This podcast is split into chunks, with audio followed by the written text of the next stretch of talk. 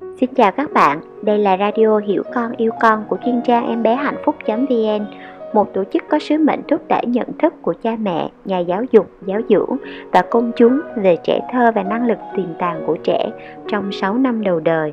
Radio Hiểu Con Yêu Con là một kênh radio trả lời các câu hỏi thực tế phát sinh trong những tình huống khó khăn giữa cha mẹ và con cái trong gia đình.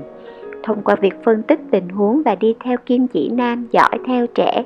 chúng tôi giúp phụ huynh thấu hiểu tâm lý đằng sau các hành vi hoạt động của con trẻ và từ đó yêu con theo cách tôn trọng và nhân văn hơn để mái nhà và cha mẹ sẽ luôn là mái ấm của con trong suốt cuộc đời. Hôm nay chúng ta có một câu hỏi của một thính giả ẩn danh đến từ Anh 36 tuổi. Câu hỏi, mình có hai bé, bé chị 3 tuổi rưỡi và bé nhỏ 14 tháng. Hiện tại bé chị đang đi học mẫu giáo và ở trường, giáo viên không phàn nàn hay phản ánh gì về tình trạng bé xô đẩy, đánh, cấu hay giành đồ chơi với các bạn trong lớp, dù lớp cũng có nhiều lứa tuổi khác nhau. Tuy nhiên ở nhà bé lại hay giật đồ chơi, xô và đánh em. Vẫn biết là bé ganh tị với em, nhưng mình cũng có cố gắng giải thích. Có những lúc mình không bắt bé phải nhường đồ chơi cho em, mà chỉ ẩm em ra chỗ khác rồi dỗ em mình có phần lo lắng vì mình và chồng có bất hòa và chồng lúc cãi nhau có xô xát và to tiếng với mình. Bé có chứng kiến và khóc nhiều lần, nên mình lo là những việc đó có ảnh hưởng đến hành vi của bé, có khuynh hướng bạo lực với em, dù trong lớp không có biểu hiện này với bạn. Radio có thể giúp mình làm cách nào để bé bớt hành vi bạo lực với em không? Về em lâu lâu lại bị trầy mặt do chị cào hoặc u đầu do chị xô ngã, mình cảm thấy rất tội mà lại không muốn đánh và mắng con. Chị giải thích và bắt con xin lỗi, nhưng không phải lúc nào cũng thành công. Mình muốn hỏi thêm về việc dùng phương pháp thưởng phạt để giáo dục con. Vì sao không nên dùng phương pháp này?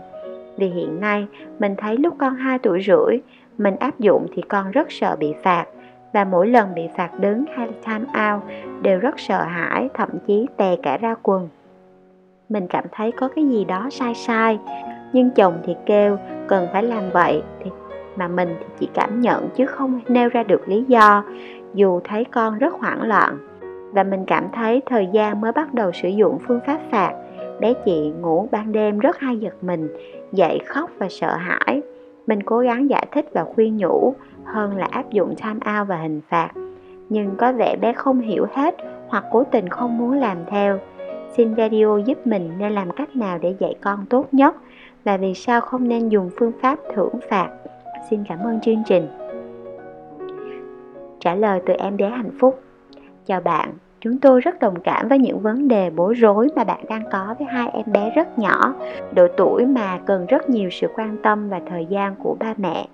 Chúng tôi tin rằng bạn có một trực giác làm mẹ rất mạnh mẽ và trực giác này đã giúp bạn lờ mờ nhận ra được những bất ổn trong môi trường mà bạn đang tạo lập cho con vì thế, việc bạn gửi câu hỏi cho em bé hạnh phúc thực ra là để tìm kiếm một sự xác nhận và một động lực bên ngoài cho một sự chuyển hóa mà thực chất đã bắt đầu khởi động từ trong tâm hồn của bạn rồi. Và đó là một điều may mắn cho hai bé của bạn vì có được một người mẹ biết tự soi chiếu, mong muốn hoàn thiện để xứng đáng hơn với con trẻ mỗi ngày. Về tình huống của bạn, chúng ta sẽ cần giải quyết vấn đề ở hai cấp độ. Cấp độ đầu tiên và quan trọng then chốt, đó là ngọn nguồn của vấn đề. Cấp độ thứ hai là ở hành vi của trẻ. Trong những năm ngắn ngủi đầu đời, với trẻ thơ, ba mẹ không chỉ là người mà trẻ yêu thương nhất, mà còn có thể coi như là thần tượng, thần thánh của trẻ. Trẻ mô phỏng, bắt chước, học tập tất cả mọi thứ xung quanh, nhưng nguồn dữ liệu đầu vào lớn nhất vẫn là từ ba mẹ hơn tất cả những đồ chơi, học liệu hay là hoạt động mà bạn cung cấp cho con. Chính sự hiện diện của bạn 24 trên 7 là thứ thức ăn tinh thần mà trẻ thấm hút mọi giây phút. Trẻ thơ dưới 6 tuổi, mặc dù trí tuệ chưa hình thành, nhưng trẻ lại có một thứ năng lực tinh thần đặc biệt và vẫn thường được ví von với miếng bọt biển. Tâm trí của trẻ như miếng bọt biển sẽ thấm hút mọi thứ và biến nó thành một phần của chính mình bạn có thể gọi nó là tâm trí thấm hút. Thế nên, không có con người nào có thể nhớ được những gì đã xảy ra với chính bản thân mình trước 3 tuổi, bởi những trải nghiệm đó không được ghi nhớ dưới dạng ký ức mà chúng ta có thể gọi về. Tuy nhiên, những trải nghiệm đầu đời này lại tạo thành nhân cách của trẻ và nền tảng nhân cách này ở với trẻ suốt cả cuộc đời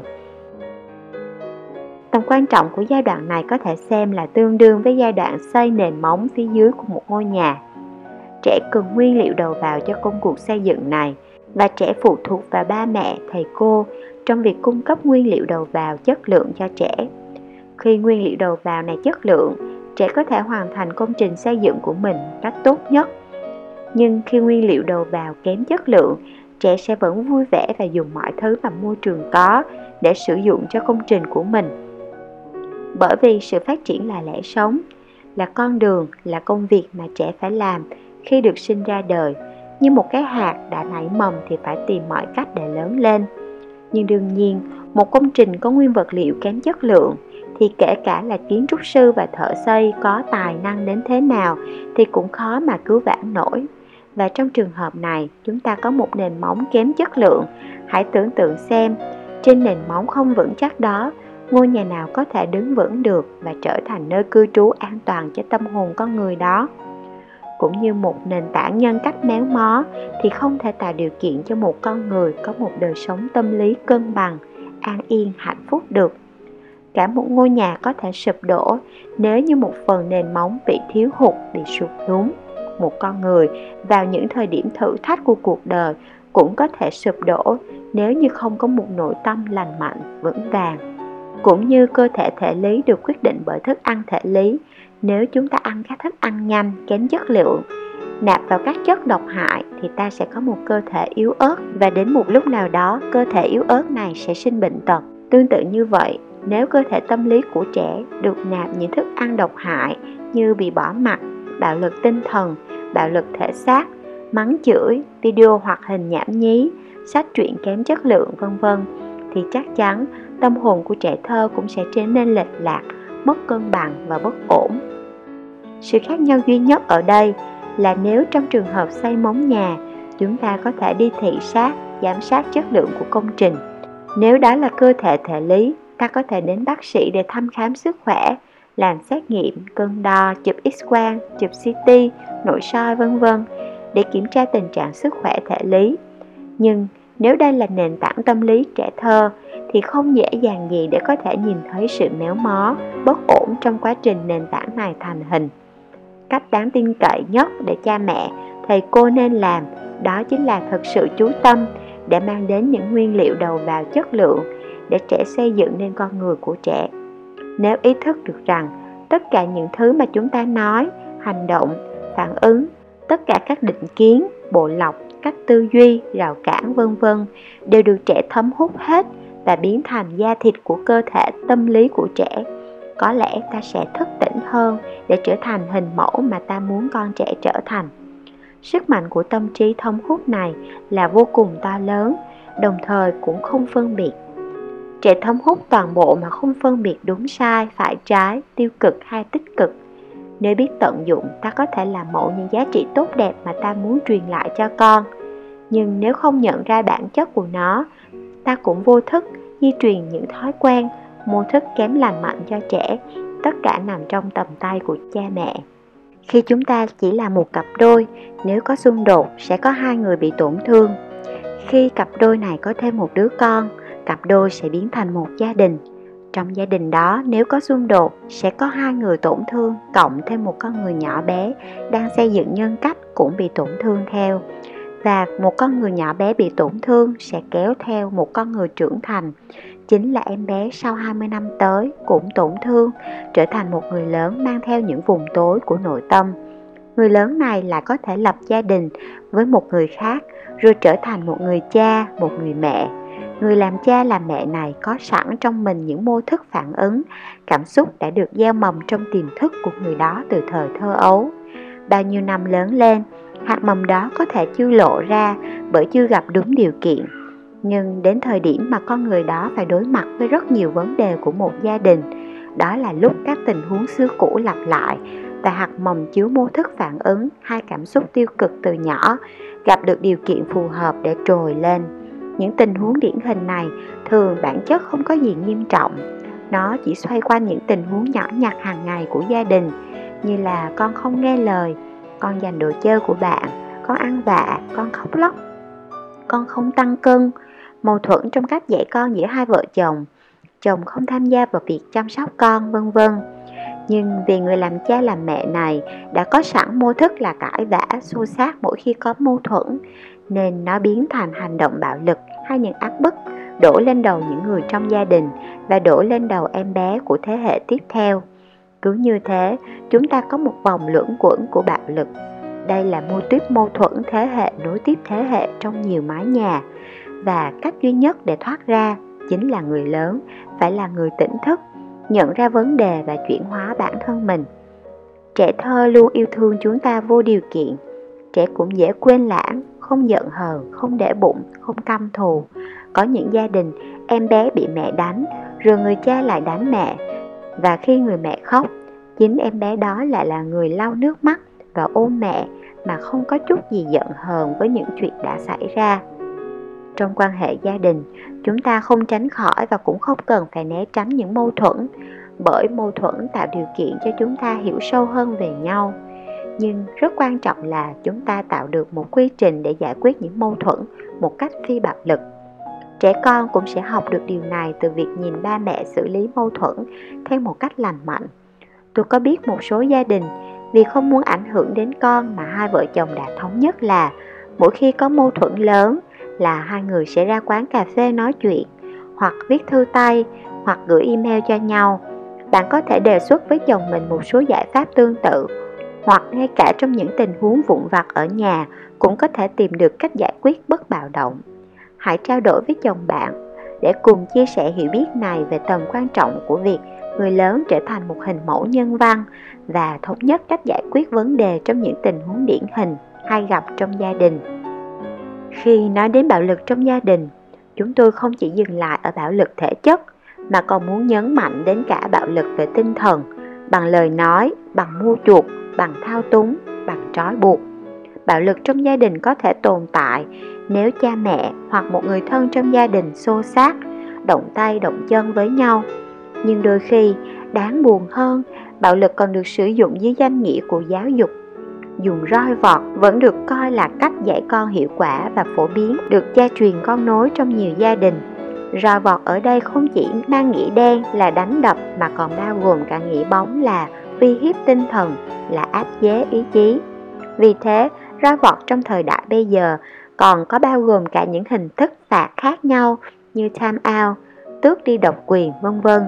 Và ngay cả việc thưởng phạt bản chất cũng là phạt, cũng là roi vọt, bởi vì cơ chế hoạt động của các giải pháp này đều như nhau, đều là việc dùng những thứ bên ngoài để thao túng, mua chuộc, ra điều kiện, gây sợ hãi để có được hành vi ngoan của trẻ. Cả thưởng và phạt đều khiến đứa trẻ làm một hoạt động nào đó hoặc có một hành vi nào đó dựa trên động lực bên ngoài, chứ không dựa trên nhận thức và động lực bên trong. Một cách rất tự nhiên, hành vi của trẻ dưới 6 tuổi đều được thúc đẩy bởi động lực bên trong. Trẻ có thể khám phá từng phút giây, vật lộn cả ngày để tập bò hay lau nhà từ sáng đến chiều, mà không cần có phần thưởng, bởi vì trẻ có động lực bên trong thôi thúc trẻ hoạt động. Đây là giai đoạn mà trẻ hoàn toàn tinh khiết và thuần chất vô cùng thẳng thắn và chân thật. Ngay cả những hành vi không ngoan của trẻ như không chịu ngủ trưa, cắn bạn, mở nước lên láng trong nhà, ném rơi đồ đạc, vân vân, thì cũng là đều được thực hiện mà không có chút tính toán và không hề có động cơ xấu ở phía sau. Vậy mà trẻ lại thường bị phạt vì tất cả những chân thành đó của mình. Nếu một người bị đe dọa vì sống đúng bản chất của mình, thì thật dễ hiểu là tại sao người đó lại lệch hướng và bắt đầu học những cơ chế để che đậy, vụn trộn, trốn tránh trong lời nói và hành động.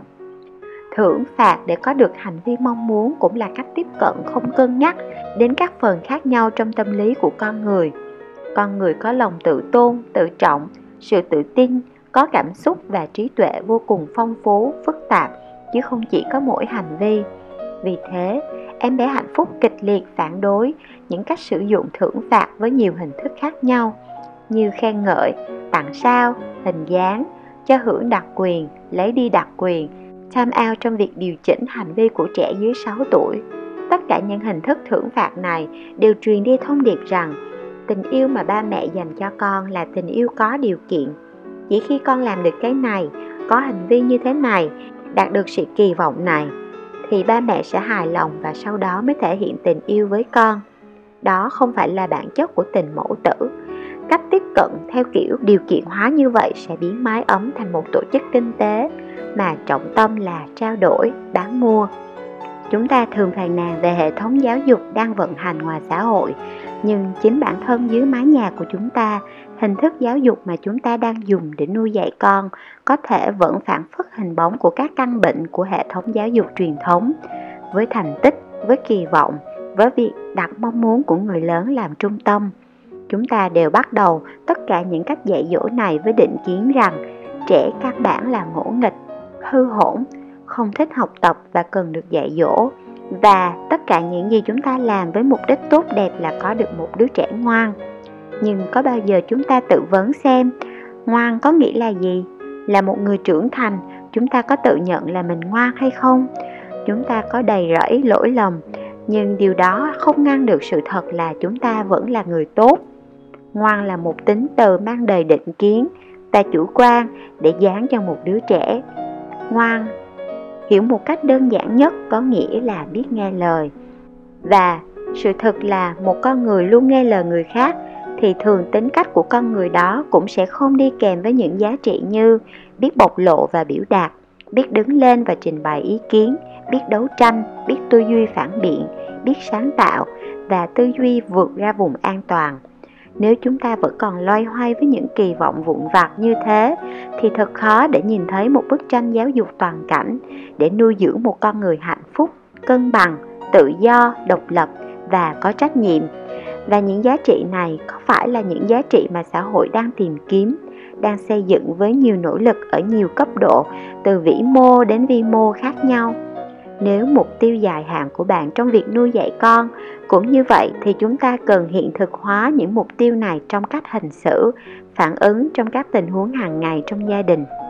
Một động lực mạnh mẽ khác để giúp bạn tự soi chiếu lại cách giáo dục mà bạn dùng ở gia đình, đó chính là quan sát con trẻ.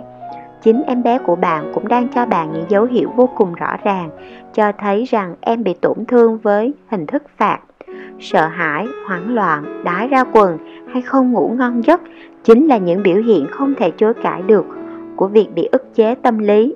Nếu tình trạng này kéo dài, em bé có thể lạc ra khỏi con đường phát triển lành mạnh và dẫn đến một số lệch lạc trong tâm lý, như nói dối, che đậy, không hợp tác với ba mẹ và thầy cô, phản kháng, bạo lực với kẻ yếu, thường xuyên lo âu, ngủ không ngon giấc, ghét bỏ người lớn và không thấy được yêu thương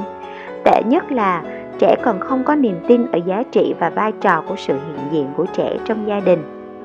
Ở độ tuổi này, trẻ sẽ coi ba mẹ là thần thánh và lời ba mẹ nói là thánh chỉ.